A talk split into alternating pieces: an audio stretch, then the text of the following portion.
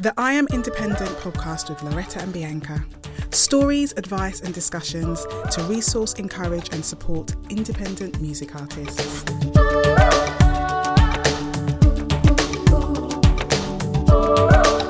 On this week's episode, we speak to a truly seasoned independent artist. She's had a phenomenal career, often reinventing herself. Uh, she's in much demand as a singer. Her name is Sharlene Hector. Uh, you will have seen her pop up on your TV, either doing backing vocals for uh, another artist or singing in her own right, perhaps on the television in TV commercials as well. Uh, she has toured with big names, she's released her own projects. She is, as I said, in much demand and still making a really good career and living as an artist. She's going to be talking about the highs and the lows and everything in between. It's a great chat, so enjoy.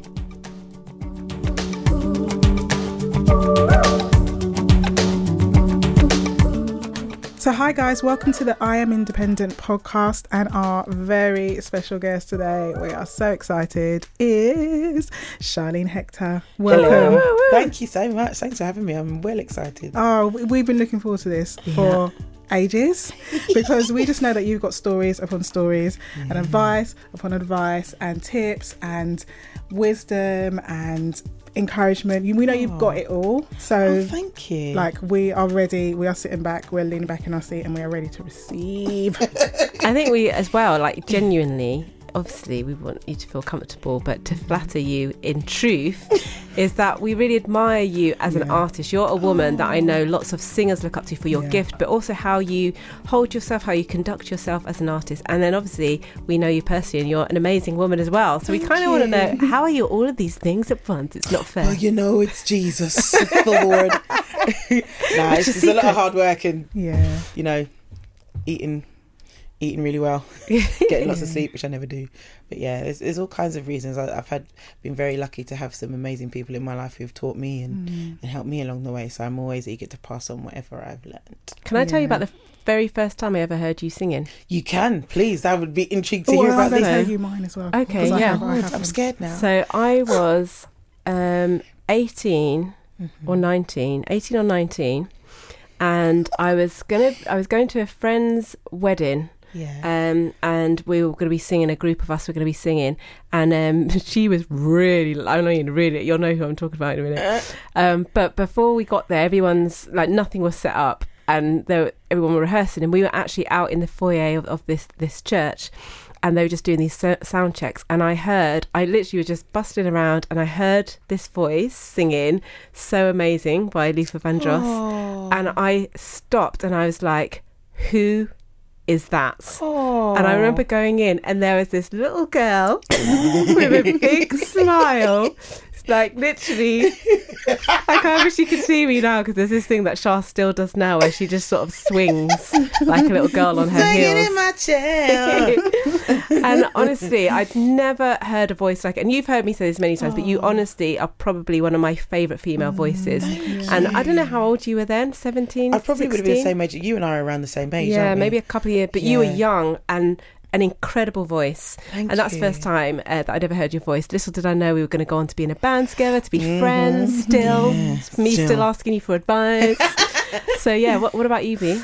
Um, mine is oh, I don't know when. I'd say about ten years ago, and I think maybe it's ten years. But you were performing with Steve Austin on guitar Yes, at a little Uncle gig. Dave, Dave Uh, Austin. Dave Austin, Yeah, I want to say yeah, yeah. Steve. Mhm. Dave Austin, and he's incredible. He and um, you were doing an acoustic set, and you were you, you I remember you singing Redemption song. Um, I don't, know, I can't remember where it was, and it was packed, and everyone was silent. A silence when you came on, and it was you're just it was such a purity to your voice, and it was you. just a beautiful moment. And and I've been anticipating because I'd you know I'd seen you on the Coca Cola ad, and I'd known the things. I was like, I'm gonna see you live. Oh I'm gonna see you live, and and it was it was it was I, it lived up to the hype. Oh, thank you. That's really kind of you. Yeah. When did you realise that you had a gift? Like, not I can just sing, but that I have this effect on people uh, when I sing. Was it, you know, before those days when I saw you as a teenager? Was it before then? When did you realise that that was something Um, special there? I don't really know because, um, and that's that's me being hundred percent honest. There was one particular occasion, a particular occasion where I was at church and I was singing, and um, this gentleman came up to me afterwards and said, "My wife has I couldn't remember what the condition was, but she hadn't been well for a long time," and he said, "I while you were singing, she was healed." Wow. And I was like, okay, yeah, that's that's big, you know. Yeah. Praise the Lord, you know. What do you say after someone Yeah, says how do you that to you? that? Do you know? Like, yeah. oh, amen, you know. But um, but that was maybe then while I, while I was in church, I realised how um perhaps the, the you know what the effect of my voice could be. Um, but I just when I when I was singing when I was younger, I just would focus more on how it made me feel when I was singing, and I just I just know that was the freest and the happiest that I was whenever whenever I was singing. Was that from young that you started? Yeah, I mean, I, I my gran, bless her, she's gone now, but she used to tell a story every birthday that um that I still every time I do like an interview or anything like that, I don't know why, but it always comes to mind. But when I was three, we were at church, and the best part of church, let's be honest, is the singing. Hmm. Because sometimes the word is dodge, you know. Sometimes someone's up chatting foolishness, and you're just like, Ugh, and you feel tired, you're sleeping, had a gig the night before. The best part of church is the music. I don't care what anyone says. So anyway, we were singing, and this song was going on for age. You know how it is in Black Pentecostal church. The, the songs go on for ten years, but I loved it. I thought it Every was great. stanza. Yeah. Sometimes it's only a couple of lines, the same lines over and over again, but it's just like, yeah. So I was three years old enjoying this, and then the music stopped. And I got really upset and stood on the chair and was stamping my foot and carried on singing while everyone's trying to bring everything down. And my granny was like, It was most embarrassing, but you know, maybe that's why she loves to sing so much. But yeah, I've always I've always kind of had that feeling about music and about singing and collective singing as well. Mm-hmm. So um Did you ever want to do anything else? Or was this it? There was a very very brief period of time when I was about nine years old when I wanted to be a stripper. Apart from that, Wow. A stripper. yeah, Did you say a stripper? yeah, I've always enjoyed Not as taking. in a painter and decorator. no, no, decoration. removing Either. my clothing for money. It was like you know I don't Wow. know where I got that idea from as a child, but I do remember being a in school. Yeah, I was a child. I, I remember being in school, chatting to this girl. We were talking about what we're going to do when we grow up, and I pulled my pants down, and the teacher walked in. So you know, it's instant licks from mum. You know, and I remember that as a child. But then that kind of got beaten out of me. So then, yeah, it was just music all the way, and that's a true story. Wow. And I remember the pink umbrella I got licks with as well. so yeah. Sorry, I don't know if I was supposed to talk about those no, things. no, we, it's the truth and nothing but the truth right here it. I'm independent land. So thank you. So when, when it came to school, so you knew you had this voice. Um, yeah. Although you thought this is what I want to do, did you have a realistic idea at school that I can have a career? This I know for me, it didn't feel realistic, and there weren't many people to look up to that had done that as a career. Yeah. You could have the dream of being the pop star, but like actually, you know, did you Mm. then start studying music? What was your route to get into it? What happened th- around those those times? So I remember being ten years old and watching Top of the Pops and thinking that's what I want to do, and then that was it. Uh, just I just decided then at ten years old I was going to be a singer when I grew up, um, and I I don't remember thinking, you know, I. I, I this is going to be hard and I'm not going to be able to do this and it's not going to work. But my mum, bless her, was very concerned because obviously she'd been alive a lot longer than me and she'd seen like what the, you know, what singers like and you know you read in the papers about them getting into drugs and all these different kinds of stuff. And I think she thought that might be what was going to happen to me. So she was kind of like, you know, do something else as well because you never know.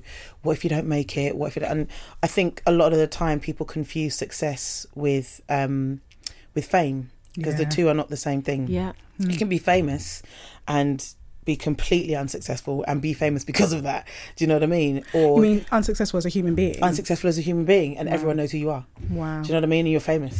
Wow. Or you can be like some of the greatest songwriters, like, you Mm. know, Cathy Dennis, obviously she had a career as a singer, Yeah. but there was a point where people only knew what her name was, but she could walk down the street, no one knew who she was, and she was one of the most, and probably still is, one of the most successful songwriters of our Yes. time. Do you know what I mean? So for me, I always wanted to be successful. I wasn't bothered about being famous, but I knew that for me, being successful was um, was singing and being a singer. So I just knew that's what I was going to do. But I did go to college to kind of, you know, um, satisfy my mum. And so I can type 70 words a minute. I can do shorthand, all them kind of thing. I can do all of that. I can do an invoice like no other.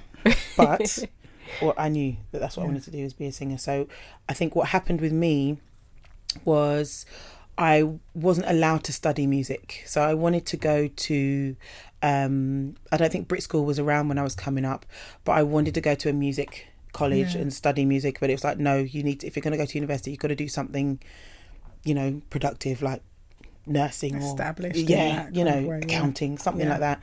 And I just wasn't interested in any of that. So I stopped at college and then was like, I just want to sing. But I was temping for a while, kept getting sessions on and off, taking days off off from work to do, you know, sessions here Mm. and there. What was your first professional singing job? Do you remember? I do remember, but I don't remember the name of the artist. He was a young boy. I think he had just done something similar to Britain's Got Talent, which wasn't around at the time. And then later on, he joined a boy band when he was on, um, I think it was Pop Idol or something. He was in a group. I cannot remember his name, but it was his album anyway.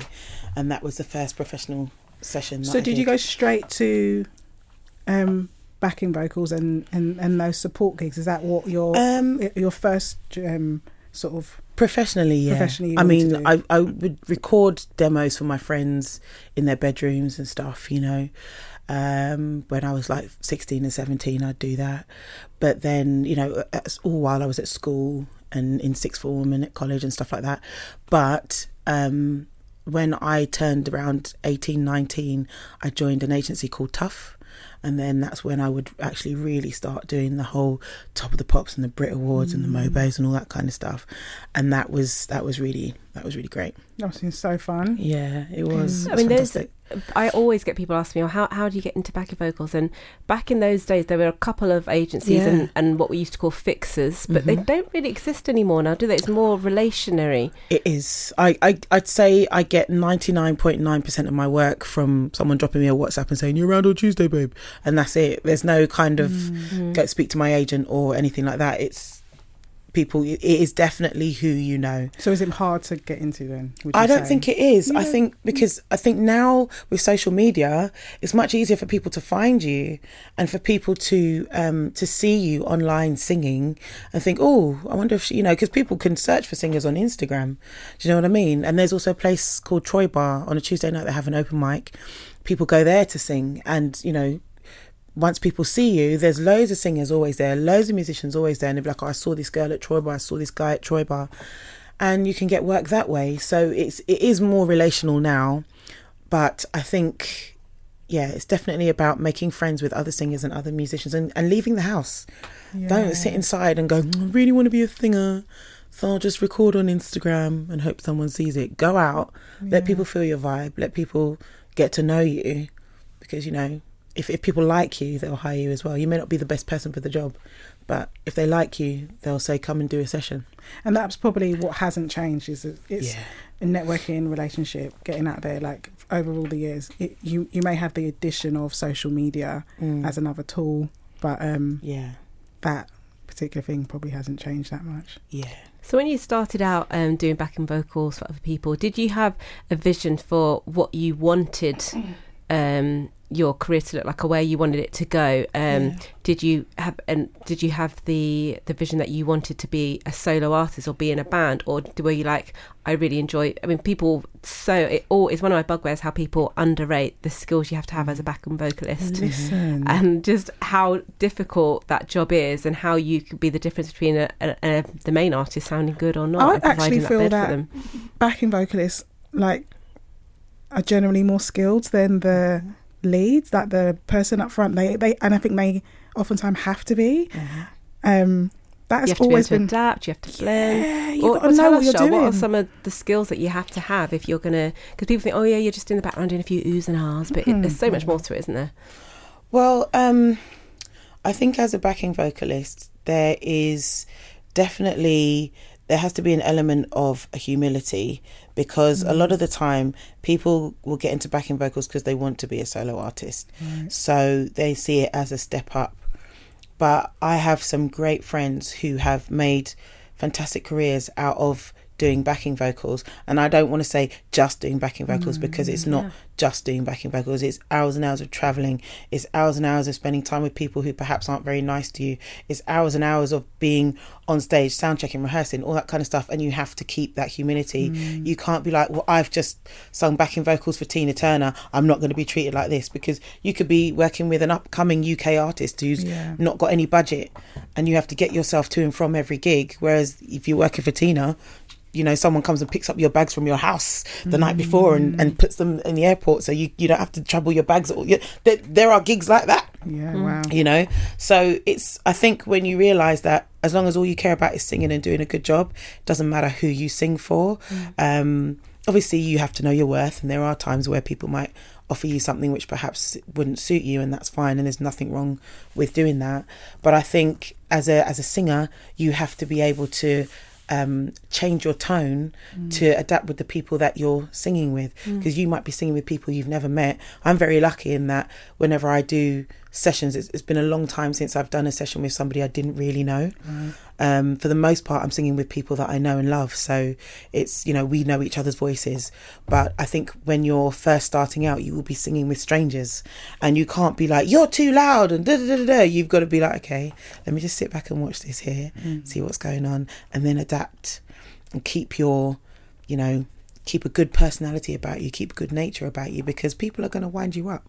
So if you if you submit to that every time, then you're going to get a reputation for she's got a short temper or Yeah. he doesn't know how to control himself or he's a little bit too shy or whatever. So just read the room wherever you go, and just just be.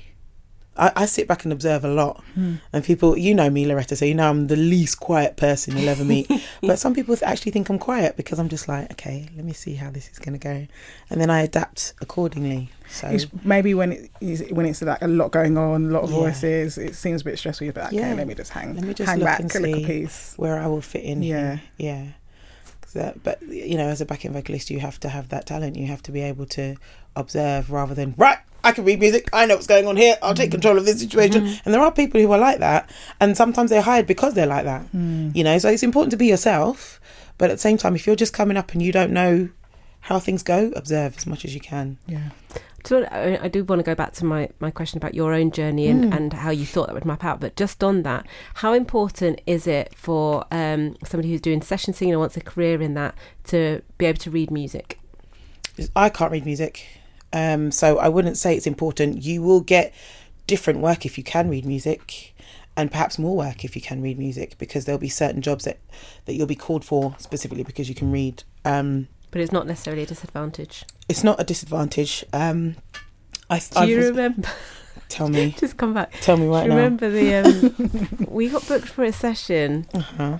and um, we got there and there was there was like two camps of sort of choirs. I'm half remember it's coming back to me as I'm speaking. Was it that play that we did? Yes. Ragtime. That's Yes. Don't say the name. I remember ragtime. Yeah.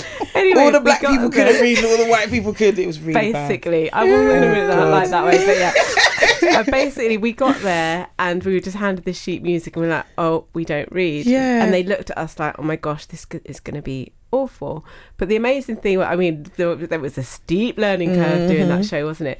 But I do remember that the, I think it was the MD commented at the end that because we didn't rely on sh- sheet music, Mm. firstly, it makes you a very quick learner because Yeah. you, you get used to You picking to up by ear. everything. Yeah. We we've learnt it, so we could straight away go on to feel. Mm. Whereas they're reading the mo- music and had to add feel after because it's it was almost they were perfect technically, Yeah. but it didn't portray it. And I just remember thinking because at first we were like, oh my gosh, we look like the unprofessional ones who don't know. Yeah. But and I was, there were some moments we almost didn't pull off it. yeah. Good. The dancing in the. How do you know?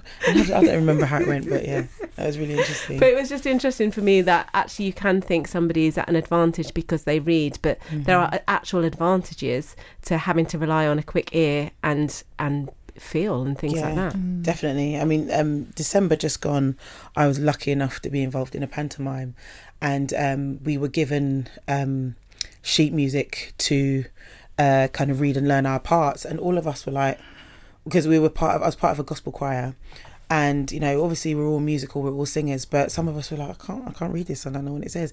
And the guy bless him ollie who's so lovely he was playing things for us to to say this is how it goes and we had to tape it and listen to it and learn it that way. Mm. and it was but it was such an intense process because we were learning dance moves we were learning lines we were learning cues all kinds of things.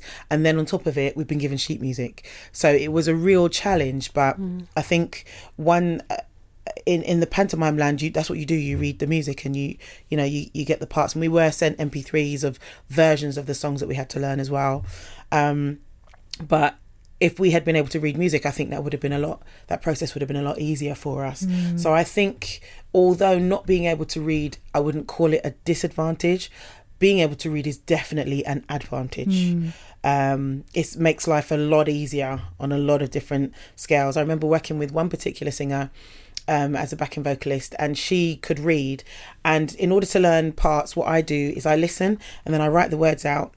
And then I sing along whilst reading the words, and then I try and do it without the words as much as possible. That's how I learn songs. She learns songs by she can write a stave on a blank piece of paper and put the notes out and read them, and that's how she Wow. she learnt the songs. And I remember doing a gig with her, thinking, "What's that?" She's like, oh, yes, darling, I just wrote it out. And I was like, yeah, you really did, didn't you? You actually wrote it out. So she was reading the the gig Wow. while I was I had memorized it. So mm. I think it's a great advantage to be able to read, and it's definitely something in the future that I would like to do. But I, I wouldn't say it's a disadvantage specifically. Mm-hmm. I love that. You know, you've been in the game for so long, but you're like, you know what? I'm still gonna. I still want to learn.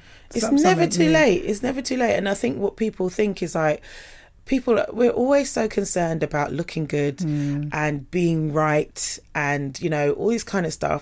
And a lot of the time you know the time is going to pass anyway. So you can get to my age i'm 40 you can get to 40 years old and say right i'm going to learn the guitar and then just not do anything about it. But a whole year is going to pass and either you can learn six more chords than you know already or you can just stay with the two chords that you know Mm. Yeah. now.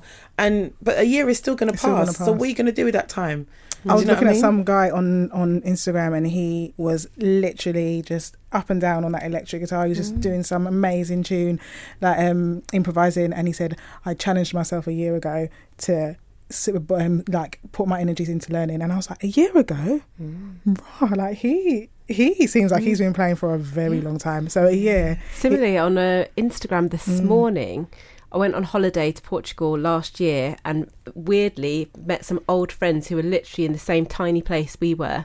And their 16 year old son had, on the holiday, his dad's a brilliant guitarist, picked up a guitar, decided he wanted to play. So he literally was showing him his first chords. This morning, I saw the same boy playing and uh, and singing a song he'd written Wow. amazingly. And I literally messaged him to like, uh, had he started on the holiday? Yep, he started Wow. last August, Yeah. and now he's playing. See? What you, you, just do a little bit every day yeah. Yeah. it makes a difference, you know. Yeah, and really people will say, "Oh, I'm too old to learn Italian," or "I'm too old to start dancing." You're never too old. My friend Luke, he, by the way, my friend Luke is doing adult dance classes in Beaconsfield. So if anyone's around and you want to go to Beaconsfield, I'll find out the dates. But I'm going because I love dancing yeah. and I want to dance. So I'm going to go and have lessons with Luke, who's definitely 20 years younger than me. That's not the point. I like dancing. I want to go to a dance class and learn. So Why not, yeah, man? man, never too late for anything. So back to your journey then, as mm-hmm. a as a young teen, knowing that you wanted to sing, seeing mm-hmm. Top of the Pops, and going, "That's what I want to do," and then starting out as a session singer. Did you have visions to, "I'm going to do this for a while, and then I'm going to do my own thing and be a solo artist," or were you like, "This is good. I am comfortable here. I know this. There's a s- there's scope for work here." Mm-hmm. What was your vision and dreams at that time? Well, to be honest, I really enjoyed backing singing. I felt that I was learning a lot as a backing singer learning a lot about the industry, but I had people telling me you should be a solo artist. Mm. So there was a lot of pushing, there was a lot of do you write? There was a lot of, you know, have you recorded anything? What where's your solo project? It's almost like it's expected mm. if you're an artist um, or if you're a singer or a musician of some kind, you're expected to do a solo project. So I had a lot of people saying to me, you need to do that. Mm. So I think maybe out of a little bit of pressure, I submitted and I and I made an EP called Expressions, which I it wasn't that I felt pressured, but I just felt like I didn't really have anything to say. And I think it's really important as an mm, Yeah. artist to have something to say. And I didn't feel like I had anything. Now, all I knew about was, you know, I'd never been at that point, I'd never been in a relationship. I'd never had any kids. I'd never had any terrible, awful experiences that I could draw from to write about. You know, so it was kind of, and I think it's important as an artist to write about your experiences. real stuff. Yeah. But if you're not had any experiences and all you've had is a great time, you've been traveling all over the place and you're enjoying yourself singing with some great people, what you got to whinge about? And I think it's it's important to have something to whinge about as Do an you artist. think? Yeah, man. you, can got- make happy music. you man. can make happy music, but let me tell you something. In the lonely hour, Sam Smith, Yeah. that thing made him some money, and all the tunes were about heartbreak. You know, I can't think of a happy album right now. I think it's a genre. I'm thing. sure there are I a think it's lot. a genre thing because if it was dance music or a different genre, and you could you could just True. remake it. I mean, a lot of those songs, the actual lyrics are sad, right. but you could. I mean, you could. You could make happy music. I think. Do you know what I think it is? I think people want to feel like they're not alone, Yeah. and when mm. you're happy, everyone's around. When you're sad. People tend to desert you to some degree.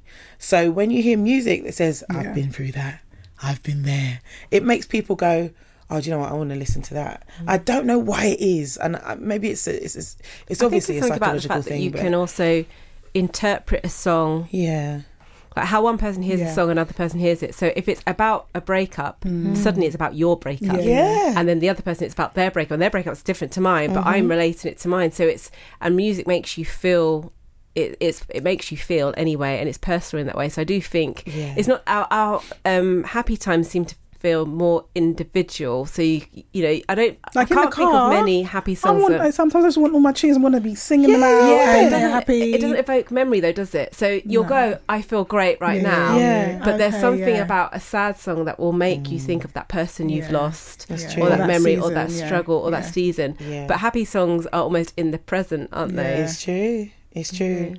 But I think yeah, I, yeah, I think definitely. So you don't think that that um, EP necessarily, um, the content wasn't what you would want it to? Would you prefer to have waited a bit I longer love, to do I something personally like love that? that EP To be honest, Yeah, thank you, darling. Thank you. But I mean, there was one song I, I wrote about my friend Alex who passed away. He committed suicide. I know, And, um. There was one song that was on there about him at the time. Mm. Um, but apart from that, everything else was about unrequited love Yeah. and you know and getting up and doing what you want to do and you know trying to be positive and all of that.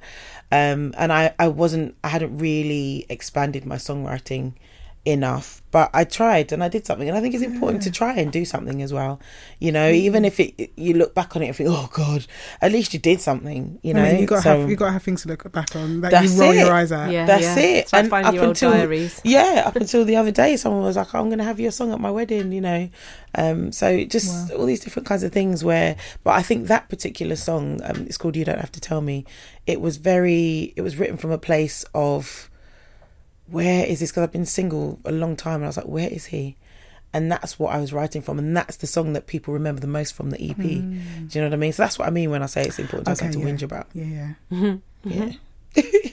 but yeah, I think for me, um, being a solo artist was definitely not a, pro- uh, a priority to, to answer your question. I just wanted to sing, I just wanted to make money, and I just wanted to travel. And I was doing that. So I, I was like, oh, this is great. I, I don't need to be a solo artist. do you think sometimes people artists can make the wrong decision or or not realize the choice there so often um let me think about how i phrase this an artist has a need to authentically put their art and gift out there Mm-hmm. and then um they don't realize how that means being poor for a long time Mm. possibly forever Mm-hmm. and then you can have a whole um, career um, in music doing what you love and using your gifting Mm-hmm. but um, not necessarily doing your Yeah. authentic It looks art. different. Mm. than So, you- than what you feel yeah in but in a way it makes sense to do you know I, I guess it depends on going back to the very first thing you said about defining success Mm-hmm.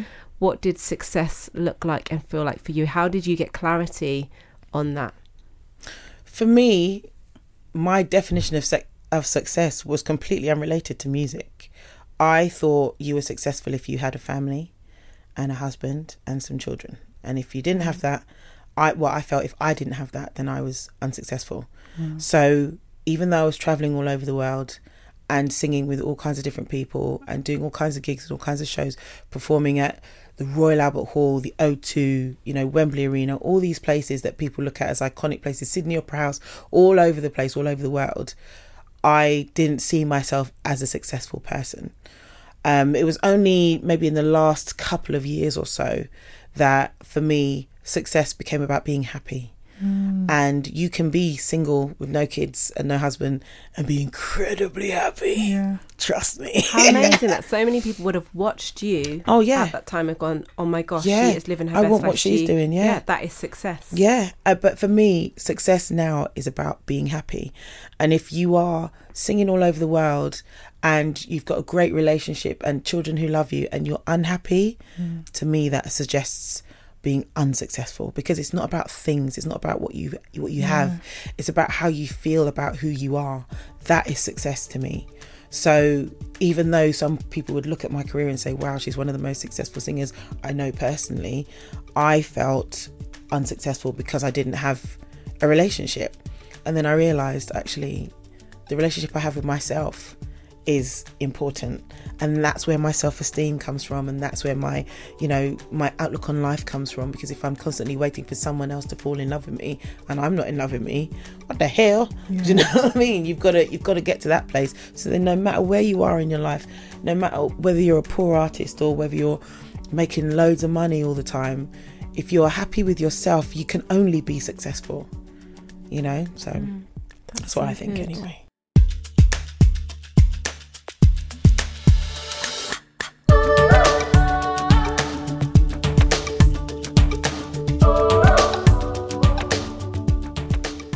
Just a quick reminder that we have a growing library of really useful videos on our YouTube page, including interviews with artists and music industry insiders sharing their experience and expertise.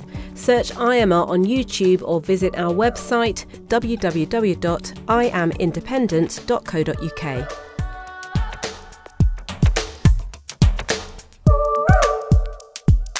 In terms of, I mean, you mentioned some of the stages and countries you've been, you've you've performed in front of thousands for for many years, um, touring with Basement Jaxx and all sorts of artists that we we know and love. What are some of the things that you learned from working up close to successful artists in terms of um, chart success and fan success and all those things that um, on the whole people see as successful. Um, you saw that up close. You've you've done tours with people.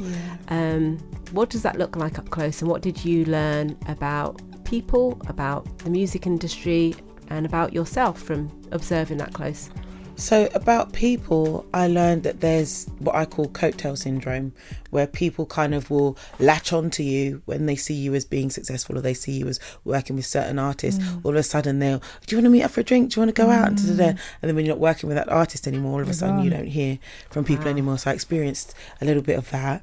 Um, in terms of the music industry, it's very um, clear that if your album's not going to number one, you will be dropped from your record label. Um, there's a lot less artist development out there than there used to be. Back in the day, I remember someone told me a story that um, when Stevie Wonder uh, first got his record deal, they said, take as long as you want, do whatever you want, work with whoever you want. And when the thing is ready, just let us know. Wow. Now it's like you've got three months, and and that, as a matter of fact, bring the product to us, and we'll just put it out for you. That's a record deal now. Do you know what I mean? And then you have these 360 deals where they take a percentage of Yeah, everything every that you do. thing. You know, there's it's just Crazy. ugh, you have to you have to know who you are. And if you don't know who you are there's always going to be someone out there who's ready to tell you who you are. Hmm. And you, you can be happy to believe them and all the rest of that but you know you you have to know what it is that you want out of this industry. And if you want to be rich you're in the wrong industry. Hmm. If you want to be powerful you're in the wrong industry. You have to be doing this because you've got something to say. Yeah. like i say you've got something to whinge about. You've got something on your mind. You want people to feel like I think people don't understand how much musicians help hmm. mankind. Hmm. We help.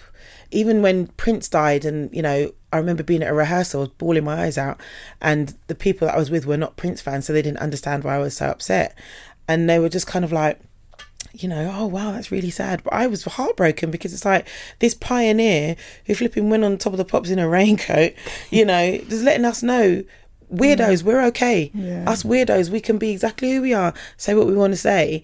And there are weirdos out there who can't sing and they can't dance and they feel like they can't be themselves, but then they'll see Prince or they'll see me or they'll see you mm. and they'll be like, well, if she can do that, then I can do this. Yeah. You know, we free people and, and I think people underestimate how much power we have mm. when we actually speak our truth. You know, so when you have artists who are super talented and they're great writers and they work with lots of artists and all of that, and then you have people going, "Ooh, let me see how I can mold this." And then you get management saying, "Try this, wear this, go to this person, speak to this person, and and sing with that person." And meanwhile, you're getting lost as to who you are and what you want to say. So I, I don't think fame is. Um, I don't think fame is important. I think success, i.e., knowing who you are and loving yourself, that is that to me is successful. But I have seen time and time again, you know, people just the schedules that people are under. You know, it's like okay, you've got thirty shows back to back and no days off. Do you know that vocal cords don't work like that? they don't work like that. You know, you can play keyboards um, for 30 days in a row without any problems. But vocal cords don't work like that. They need to rest. But it's like, well, this is the schedule. And if you want to be successful and you want your album to go to number one, this is what you've got to do. And they do it. And then they lose their voice and have to cancel dates. Or have a all- breakdown. Or have a breakdown. Yeah. It's like you're not seen as a person, you're seen as a commodity. And I've seen that time and time again. So in that respect, I think, you know, being signed is not the be all and end all. There are some people, some record companies who are really conscientious. They're usually quite small and independent, and they do, they consider you and they care about you and they want to, you know, you're a music manager. You know how it is when you, you know, you've got an artist and you, you advise them based on what's best for them. You're not advising them based on, well, I need to make this amount of money and da, da, da, da. Mm. But there are very few people who think like that in the music industry. It's, it's a money industry now. It's not about music and what does this artist have to say and, you know, all that kind of stuff. It's all about, well, how much money are we going to make and is it going to go to number one? And if not, bye. How do you feel about artists who don't have something to say, or perhaps don't? I don't know if this is the right word. Deserve to be there. And what what I mean by that, I was having this discussion the other day about because you brought up Prince. So hmm. there's artists hmm. in our time and in history who could not have done anything else. They were absolutely born to do mm. that. Like Yeah. they were going to, you know, when they were a star and they deserved to be a star. Mm. And then we get people who have a great voice and a pretty face, or just a pretty face and an okay voice sometimes, Yeah. or something quirky, or a machine behind them. Hmm. And I, uh, I think that anyone who has a passion to be an artist deserves to be an artist, and you're an artist if you're an artist. Yeah. Um, but also, there is the in terms of the machine, the industry, getting behind people who aren't a prince or you know, and make and also not caring about what happens to these people, get it squeezing out the money very quickly and then going. How do you feel about that when you see that when you work as a consistent singer with people who are genuinely talented and and genuinely artistic, genuinely have it in them? How do you feel about that? How do I feel about them not? about seeing that out there and that that exists and it happens and gets championed and people get behind it or fall fall for it if you like. I mean, listening to the radio is a little bit depressing at the moment because it's the same eight tunes hmm. across the same radio stations. I remember several times I've been sat in my car and a song will be on Capital Radio and the same song will be on Kiss FM. Hmm. It'll be in a slightly different key, and you switch between the record, um, the radio stations, and you could hear the changing key. But because of that particular radio station, the kind of music they play, it needs to be half a semitone higher for whatever reason because that's the frequency that is emitted by that radio station and then you listen to that and then you get go like 10 minutes later the same song is on a different radio station. It's the same eight tunes over and over again and that's what gets rammed down our throats because people want to feel happy and people need you know da da da. And it's I, I don't know. I mean at the end of the day like i say the music industry is an industry. It's no longer about being creative. It's no longer about um freedom of expression. It's about making money. So if that's how it is, then that's how it is. And I, I to be honest, I don't really think about it. To be honest, Where does that leave artists? I think? Or what choice would if you was advising art, uh, artists like newer artists that who Mm. you think okay you're you've got something you've got something to say you've got um you've got talent that you know that you can develop and and what would you would you what would you advise I mean it's really Oh. hard because art, artists are different so Yeah. maybe a deal might be good for one artist and it's not for another Mhm. but what would you I would advise honing your craft. mm, Just be really damn good at what you do mm, because there's one thing people can always say, oh, you know, I don't particularly like that type of music, but there's no denying when someone's good. Do you know what I mean? And even if you don't get a record deal, even if you go on The Voice and you don't win, people hear you, people know you're out there. I mean, I I um did The Voice a while ago. I was auditioned for The Voice a couple of years ago, and I had a tour with Basement Jaxx in the diary, and I didn't. I, I told them straight away my first audition I can't make filming dates on these dates because I won't be here and then as the you know as as the process went on I ended up um getting onto Team Tom. I went, I did my live audition, Mm. and I was like, by the way, I still can't make these dates. Don't worry, see how it goes. Don't worry. And I was like, okay. And then it came to it, right? So then we ha- you need we need to record on these days and did it. And I was like, I can't make those dates. I did tell you that from the beginning. Next call I got was from the legal team saying I was in breach of contract because I had agreed to do. So it's all about Wow. You know, industry and making money and all of that. And I was like, but I told you I'm going to go on tour. They thought I would ditch the tour Yeah. to be on telly. Telly, yeah. realise I've been on telly for 20 years, babe. Mm-hmm. Do you know what I mean? This is not. Yeah, it's no big deal. This is not excitement for me. Like, am I going to pay my rent? That's excitement for me. You know what I mean? Is there food in the fridge? Ah, mm. I'm well excited. Mm. But being on the telly, I'm all right, you know? Mm. Do you know what I mean? It's just, I think they thought, well, she's been a backing vocalist for all this time. This is her chance to be in the front.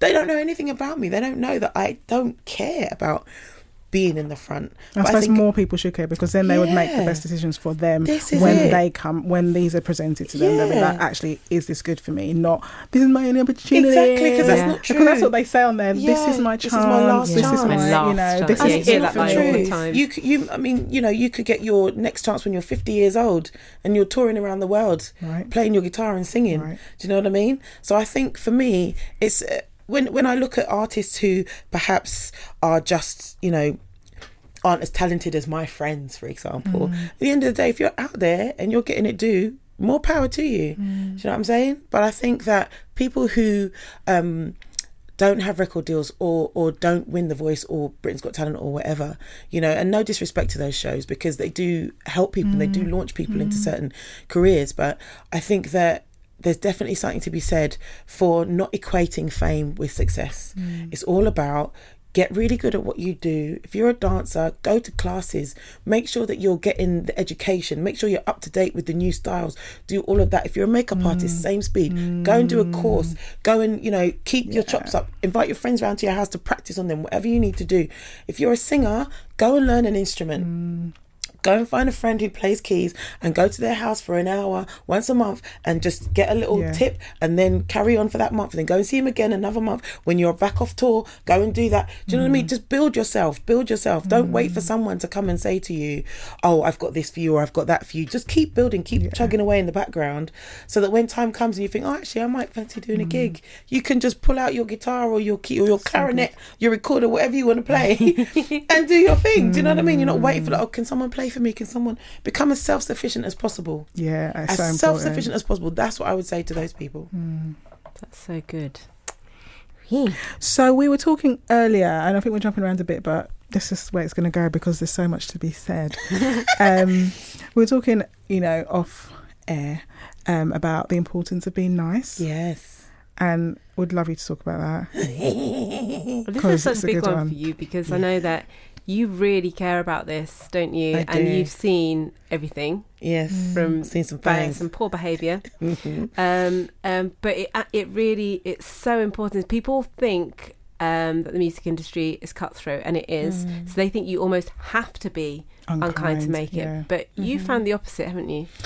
Yeah, I mean, I, I think it's really important to, um, to yeah, to just be nice, which sounds a bit cliche, but I think you know, doing things like saying hello to you walk into a room full of people and actually saying hello to everyone, even if you don't know everyone, to say hi everyone. But what if you're introverted like me and it's just so hard? Babe, I'm the shyest person you ever meet, which you never, no one ever believes me when I say that. But I'm, I definitely have to, you know, when you're shaking inside and just like there's a bunch of people in there that I don't Yeah. know, I just walk in and be like, hi. So you just like right. you've decided that it doesn't really matter Yeah. about my natural bent in that way. This is important to do. Definitely, Right. definitely. I think I'm just plain awkward. Yeah, me same, too, man. same. you know, Really says, "How are you?" You Go ham. um, what? I mean, yes, I'm fine, thank you. And nobody Yeah. asks you about processed meat, Yeah, baby. yeah, okay, do you know what I mean? So, so yeah, it's. It, it, I know what you mean. It can be a little bit because you've got these things in your head like, don't say anything stupid, don't say anything stupid, and then you do, and then it's weird. But yeah, so I know how that goes. But I think if you uh, saying hello to people when you walk into a room, I think is a, a good place to start. It was good when we saw you before. Like you, you know, you introduced yourself to everybody that was there. Even Yeah. They weren't really going to be part of the conversation, but Yeah. they were just in the room and you shake Yeah. hand. What's your name? And I was like, it's really good. I, I, I did it too. Like when I entered this room, but yeah, Yeah. I, I, I deserved it. Was. I'm. I'm quite good at remembering people's names as well. That's My good. friends laugh at me all the time. It's like, this girl with names. Because I think when you remember someone's name, it makes them feel valuable, important and valuable and yeah. special. And, you know, I'm I'm kind of lucky in that because of what I've done in life, people will come up to me and say, Hi, Sharlene. And I'm like, have I met you before? No, but I've mm. seen you on such and such. And you're like, oh, okay. Yeah. And what's your name? Mm. And you know, it's it can be a little bit strange when people kind of already know who you are, and I never w- know what to say. I'll still introduce myself. I'll still say, "Hi, I'm Charlie," and they're I know who you are. And you're like, mm. "What do I say now? I don't know." I don't know I'm who go you over are. here. exactly. But I, I, the reason I think the reason I do that there's two reasons. I I'm going to do some name dropping now. Do it, do it, do it. So I did um, the European Music Awards for MTV Mm. um, with Basement Jaxx way way back in the day, and Alicia Keys at the time um, was one of my heroes, and she's she's amazing. I think she's fantastic. I've worked with her since, and she's brilliant. But I remember seeing her, and she was walking down this corridor. She had this huge entourage. I was like, I don't care what happens. I'm going in there, and I'm going to get a picture with that woman. So, you know, everyone was kind of stopping her and stuff. And, you know, she's walking down, she's just trying to get to the stage. And I just pushed through everyone. I was like, I've still got the picture. It's hilarious. She looked so composed. And I'm just like, just looked like a crazy woman. But um, I said to her, Uh, your album is just, you know, it inspires me so much. I think it's it's just so wonderful. Thank you so much. And the way that she looked at me was if I was the only person that had ever told her her album was any good. And she said, "Thank you so much." It's like it meant the world to her that this strange, crazy black woman had come up to her and said all of this. And she was, I said, you know what? Anytime anybody tells me they like my voice or my music, that's how I'm going to yeah, respond. Yeah. So, you know, I got my picture. She goes, I remember, I never forget, she goes, You ready? And I was like, Yeah. and then they did a picture of the face like that. So yeah, that was that was one reason why I always try to Mm. be gracious when people tell me they like my stuff. Mm. But then at the same um, ceremony or the same award show, we had a dinner the night before for all the artists, and Kylie Minogue came over to our table because everyone was on separate tables, like one band here, one band there. She wasn't having that. So she got up and she came over to us. She goes, Hi, my name's Kylie. I just wanted to say hello. And we all looked at her like, we know who you is, bitch. You know, Girl, you're introducing yourself like ain't nobody know who you are. We know who you are. And I thought, if Kylie needs to introduce herself, how much more me? Right? Nobody knows. Come on, man. Kylie Minogue. Hi, I'm Kylie. We know you are. You okay? So I said, from now on, hello, my name's Right. Sharlene. I'm not anyone, but hello. Yeah. You know, I thought she can do it. It's good enough for her. It's good enough for me. So, and I just thought that was really nice. I remember how it made me feel Yeah. that this mega famous woman had just come over and said, "I just feel like we're all too separate. How you guys doing?" Mm. You know, I was like, That's good. "Jeez, that's a lesson right there." That's a lesson. So there's Yeah. some good ones. You don't have to mention the names this time, but what about some situations Yeah, we need you've that seen tea. artists do? That where tea, like, but no names. Tell I us do after. not want to be like that. I never want to make someone feel that way. Oh my goodness. I think I've been really lucky with the people that I've worked with, you know. Mm. Very, very lucky. Um Do you think it's because you've been a certain way, or do you know what I mean? Like you brought a certain vibe, so people respond with kindness, or I don't know. I think it, it's hard to say because obviously, you know, I, I think I've just been, um, yeah, really blessed, really Mm. lucky with the people that I've worked with, and I just haven't had.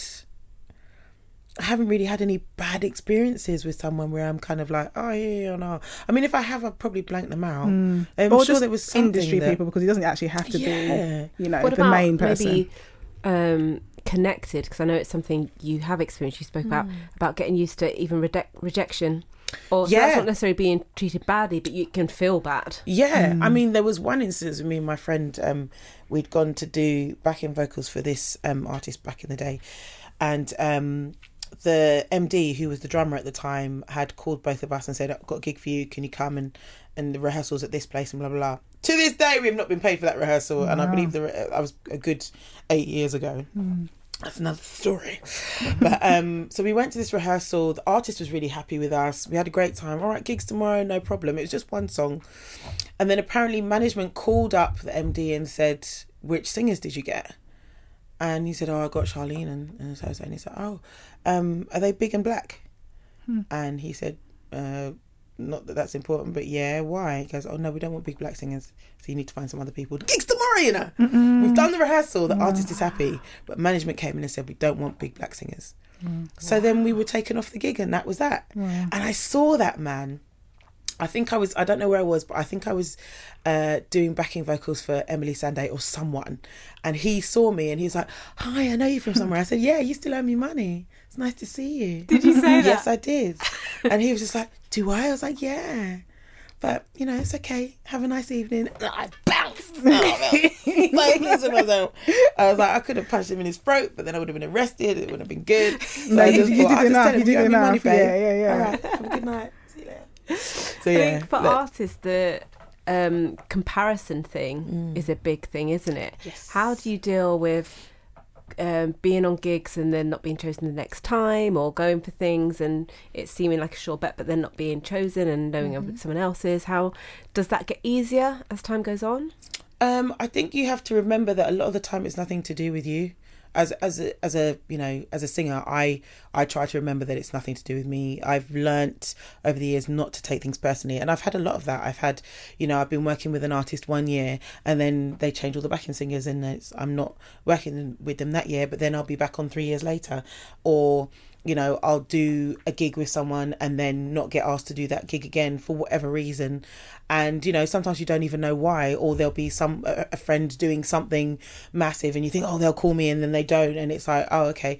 But what I have learned is that I can't take those things personally. Hmm. At the end of the day if I know in my heart I've not done anything wrong. I've not been unprofessional. I've not you know spoiled anyone's career or anything like that, you know, or done something really, really bad, then there's no reason why I should ever think, you know, well, they just don't like me. And even if they don't like me, so what? Not mm. everyone's going to like you. Do you know what I mean? I've got good friends. I've got people around me that love me and care about me. I still got my mum. You know, I can mm. talk to her anytime I want. Some people don't have that. You know, so I've got so much to be grateful for.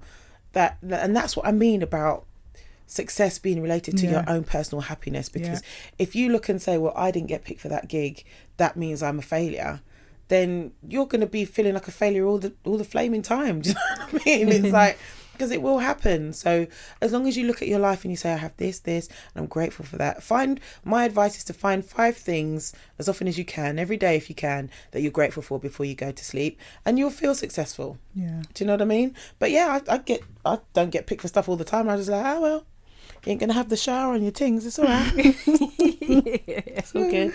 I get to sleep. Yay, nap time. That's definitely the most common thought when I don't get picked for stuff. More sleep for me.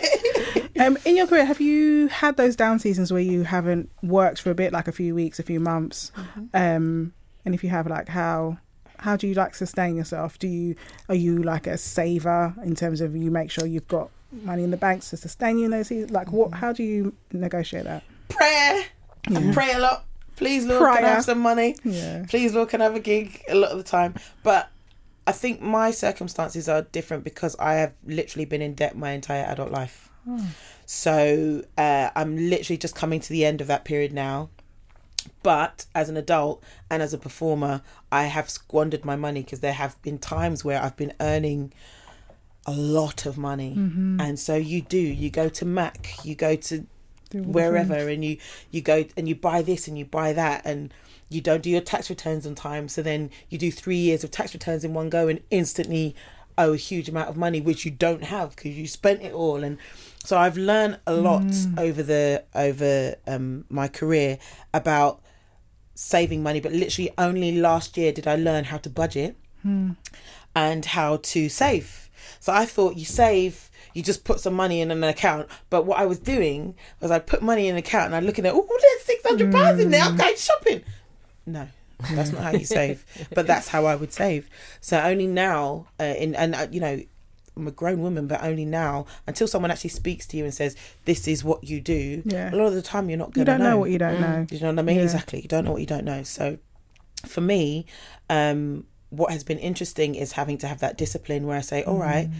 Yes, I've just been paid this amount of money. My rent is covered. My bills are covered. And so I've got this much left.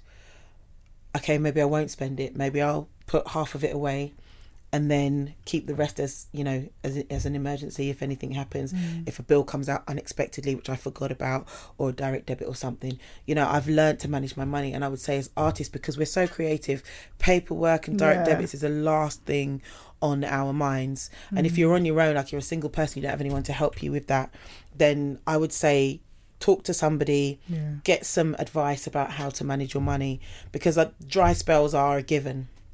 They are a given unless you usually January February is the driest period of time, right? So unless you're going on tour with an artist who is working in Australia because Australia's summertime is January February well from about November to to um, March is their summertime is when it's nice and hot so they have a lot of festivals they have a lot of things going on. So if you're not working in January you're going to be in your house twiddling your thumbs. So you can have a sideline as well. Like I make scented candles as well. That's my sideline. Um, you know, and there's lots of other things that, that you can do. Uh, but you have to make sure, all right, looking at the diary, because I already know what I'm going to be doing in December. And I know what that job entails.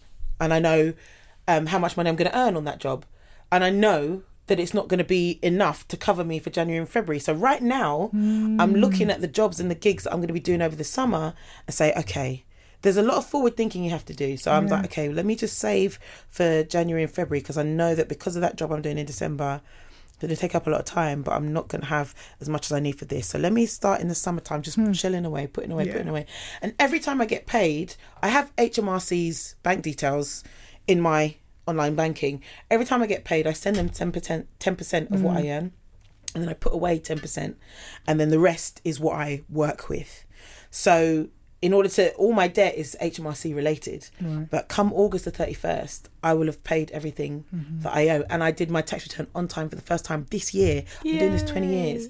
And I mm-hmm. paid my tax on time for the mm. first time this year. Mm. Whereas every time it's like I've, I haven't done my tax return four mm. years in a row. I've got to do them all now and hand them in and then instantly owe a shed load of money and be back to square one. But that's never going to happen to me again. Just because I say, right, let me take that ten percent over there, put that ten percent over there, and then you can you can move. Yeah.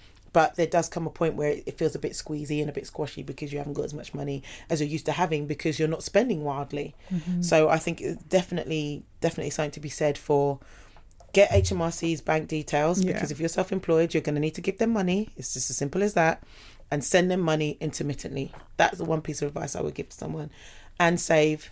Put aside a little portion of everything you get paid, so that when you do get your tax bill, you can go, "Here you go. Mm-hmm. Leave me alone till January next year." That's so good, so That good. important. I Yeah. think it's going to be that's going to resonate with a lot of artists. Yeah. mate. I don't want to hear it, but I need to learn it. um, I wanted to ask you about the fact that um, now you're working with the group that you're in as well, LaShaVu. Yeah. Uh, so you've got that. So that's a um, a, a per, more of a personal pr- uh, project because you you're writing your own songs. Um, but you're still obviously working, doing the backing, singing as well. Do you do you get a Mm-hmm. different thing out of doing your own personal project? Does it feel different? And tell us it all the about like same? introduce LaShaVu to Okay, our audience thanks. too. LaShaVu is La Donna. She's the La in LaShaVu. I'm the Shah in LaShaVu. And Vula is the Vu in LaShaVu. It's three of us. And we have worked as a section, a backing vocal section for many, many years. And about two years ago, a friend of ours said, you guys should just do a gig. Just just do it, see what happens. And, and so that's what we did. We ended up booking um, Pizza Express in Dean Street. And the day that the tickets went on sale, everything sold out in six hours Wow. and apparently we hold the record for the fastest sell- fastest selling tickets Wow. at that venue I believe it. Yeah. just so you know but um but yeah so that was pretty fun and all of our friends came and we had so much support which for some reason we didn't anticipate we didn't think that like there was there was probably maybe one person in the audience that we didn't know because all of our mates were like i'm going to this gig. You got a, another friend of mine martin he bought 10 tickets. And then was just like i've got 10 tickets if anybody missed out you know? And so that everyone in the audience was our friends and family which was really lovely. Um, and so we decided to carry on after that. We did a crowdfunding campaign and we did an EP which came out last year, I believe.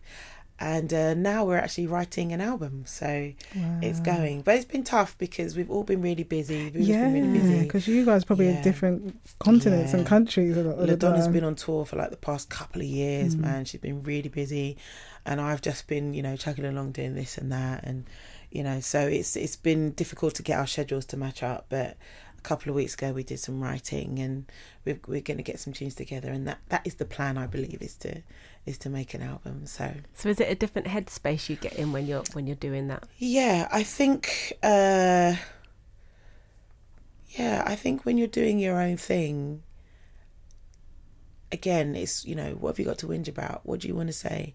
And when you when you get the opportunity to express that, it does have you know you have a lot of freedom. But I also love learning songs for gigs and singing for artists and standing behind people. So for me, it's like someone asked me the other day, "What's your favorite part about?" being a singer? And I was like I just love it all. I love mm. all of it. I mean if someone said to me you can only ever do backing vocals for the rest of your life I'd be like cool. If someone said you can only be a guest artist on a show for the rest of your life I'd be like cool. I just mm. I just love being able to open my mouth and make sound come out. I don't mm. really mind what capacity it's in. I think um but at the same time I know that if I couldn't sing I'd still be someone yeah. I'd still be worthy do you know what I mean Yeah. so I think when you, yeah, I think you just enjoy. The key is to enjoy everything. You know, like be in the moment, stay present, and just enjoy everything. So yeah. Even though like you love everything, Mm-hmm. what have been like one or two of your, your best gigs or best moments? Like just a few, or or like ones that stand out, like um, yeah. of a moment on stage or in the studio, or then what have been like. Yeah, just a couple that come to mind. It might not have to be your best, but what if I ask you? If I ask you that question, what's the first thing, first one that comes to First thing mind? that comes to mind is what I did this January, which was um, I was working with a company called Young Voices. oh, I went. I was looking Oh. at those online. It was fantastic. So basically, the premise of Young Voices is to give young people, I think roughly from the ages of about eight to eleven, a musical experience that they'll never forget. Because you know, a lot of the programs in schools get taken off because of budgets or whatever. But with Young Voices, they send um, the schools apply, and they send them the songs, and every school learns the same songs but it's different children every night. So if you imagine um, you go to Manchester and we do six nights in Manchester, every single night there'll be six to eight thousand children, different children each night. Now, if they're from the same school as, say, on Monday we have St Joseph's Year Nine, on Tuesday we'll have St Joseph's Year Eight. So it might be the same school, but it'll be a different year, and every child gets this one night to sing at Manchester Arena or the O2 with their friends, so and it's just the most miraculous thing. Honestly, hearing children sing, you know, with such passion, and they they give them like proper good tunes to sing. Like we did a um a medley of the songs from the movie The Greatest Showman, and I remember we have to rehearse with because it's different kids every day. We have to rehearse with them every day. So I remember the first day um, that I went, we were in Sheffield, and I was thinking, you know, I'd learnt all my parts and you know knew exactly what I was doing, and it was all fine. So I got on stage, and you know, you do they show you your choreography and where you're going to walk and who you look at at the time and whatever. So we got on stage and. You know, I was like, okay, right, I'm just, I'm not a stranger to the dark. And then these kids started singing with me, and I was like, hide away, burst into tears. Couldn't even think about it now. I'm just like, oh, I could not continue singing, and it was just like, Sharlene, you're supposed to be singing now. I was just like, because it's just so emotional when you hear like eight year olds talking about when the sharpest words want to cut me down, like such positive lyrics, and there's children singing that. And when I was growing up, it was like be seen and not heard, and then you have these children. Their voice is so powerful and strong, and it's it's just the most emotional thing. I mean, you guys got kids, so you know what it's like when they get their self confidence and when they grow in themselves and they realize how powerful they are as humans. And just to hear the human voice like that it's just it was too much for me. So i started barling and then the md started barling and then the keyboardist started barling and then after we had rehearsal we all stood in the hallway barling it was just like I just- I just- it was just so Because like, emotional. You guys can you get together. yeah, but then by the last night, I was like, when the sharpest words want to get you're fine. But the first night is so emotional because it's just, mm. oh, and it's thousands of children, singing such positivity, it, it, it gets to you, man. So Mm. that for me was a massive highlight, and that was just in January. So Wow. So cool. yeah, and Tony Hadley was there as well. He was a Oh, guest artist as well. He's the loveliest man in the world, you know. I don't know. He's who such a is. cutie. Do you remember the group Spandau Ballet? Oh yeah. He was the lead singer of Spandau okay, Ballet. okay. The man can sing, you know. he was belting out some notes. Oh, Sharlene, I can't sing like you. I can't do them ad libs like what you do. And I was like, Fame! Do you know you're Tony Hadley? he was amazing. And then there was a lady called um, Beau Dermott, 15 years old. Sounds like a grown ass woman. Wow. Most beautiful voice. Really sweet. At the end of the tour, she bought me five pairs of earrings because she'd always look at my earrings and goes, I love your earrings. She's from Liverpool. I love your earrings. They're really nice today. So she went out and bought me a bunch of earrings. I just wanted to give is these to you because I know you like earrings. Such a sweetheart. Her and her mum just met some lovely people, man. Mm. Really lovely. So that was a real highlight for me. Definitely. Have you got anything that you still want to do um, on your kind of bucket list as a singer and an artist, or, or an artist you want to work with, or something you want to do personally yourself in the capacity of singing? Jools Holland. Yeah. Jools Holland. Yeah. That is. I think once I've done that, I'll go and sit down. Yeah. no, I feel the same way. Yeah. It's just I one of those love- things, yeah. isn't it? I'd love to go. I mean, I've done Jools Holland so many times with artists, but Yeah. I'd like to go on there with the girls, me and LaShaVu. That would be I would love three tunes. Hmm One in the beginning of the show to open the show, then one in the middle, a little acoustic vibe, then one at the end to close the show. That's what I'd like to do. I'd love to go and do. Would you do the Christmas one, the Hootenanny one? That was fun. Say that again. the Christmas, the Hootenanny. yeah, I've done one. Hoot a couple of times. Yeah. Yeah. did it with Emeli I Sandé. can see you guys and did it doing like a Christmas Yeah, thing as well. I just I would love to. That for me is yeah. I don't know why, but Yeah. I think that's the ultimate for me. It's got. I think it's just seen as the real musician show, isn't yeah, it? Really? and it's just been going for so long, only and it's an institution, cancelled. and yeah, Yeah, yeah. And it doesn't love seem, even though it seems like a a milestone, it also it's like a community as well. Mhm. Like Jools Holland, yeah. yeah. I love doing that show as well. It's Mm. always really easy. hmm excuse me, you go, you rehearse, you do what you're doing, and then you go back in the evening and you do the show, and then that's it. And it's all really simple, it's all really Mm. nice, and all the crew members are cool, and you get to know the cameramen after a while, Mm. like, all right, Sharlene, oh, hi, babe, how are you? do it so many times, you know, but I would love to go on there with Yeah, Shavi, definitely. That'd be awesome. yeah. I think we're pretty much finished, I but I guess know, we could is carry there on chatting, but anything that you would want to say to artists out there? Any advice or words, or or just just anything you want to say to artists? you know, you've words. lived it. Um, what would you want to convey? The first thing I would say to artists is save your money. Hmm. The second thing I would say is stay on top of your tax returns. The third thing I say is hone your craft. Hmm. And then I would say, before all of that, learn who you are and what you need and give those things to yourself. Do not wait for somebody to validate you and tell you that you can. Just decide that you can and do whatever you can to make what you want to happen happen. Don't wait for anybody. If you want to start writing songs, just start writing songs. If you want to start singing live, find out an open mic. There's one, like I say, Tuesday night, Troy Bar. It's in Hoxton. You can Google it. Tuesday night, you can take your guitar and you can go and sing and play the songs that you've written, you know. But make sure that you don't stop expressing yourself. Hmm. Don't stop speaking life over yourself. Don't wait for somebody to speak life over you. You do that. Stand in the mirror, as embarrassing as it is, and say, I am talented. Hmm. I am great. Whatever you need to say. I can write. I can sing. Whatever it is that you need to speak over yourself, do it for yourself. And just, yeah, just get out there. And you're important and we need you. We want to hear what you got to say. So, yeah, go for it. So Thanks, good. love. You're a That's all special right. lady. Thank you so much. for It's being our been my pleasure. today. I'm very It's so excited. cool. Thank you for having me. And go and follow um, Sharlene online, Sharlene Hector. Yes, Super Shah. S U P Super, of course, I S know that. Yes. That's my Insta. And the Shavu, um, Yes. check out their um, EP that they've done as well It's already. Honey. Yes, Yeah. it's called Honey. Um, it's actually should still be on our um, Spotify playlist. Um, and also look out for their album whenever that's ready. Thank you. Be ready. Thank you. Thank you. And don't forget to sign up to our mailing list where you'll receive a free 10 day guide is specially designed to inspire and equip independent music artists with some really useful, practical, and inspirational resources. Check out our Spotify playlist for new music from independent artists. Search We Love Independent Music. Sign up at www.iamindependent.co.uk. For more great content from I Am Independent, find us on social media at We Are Independent Artists.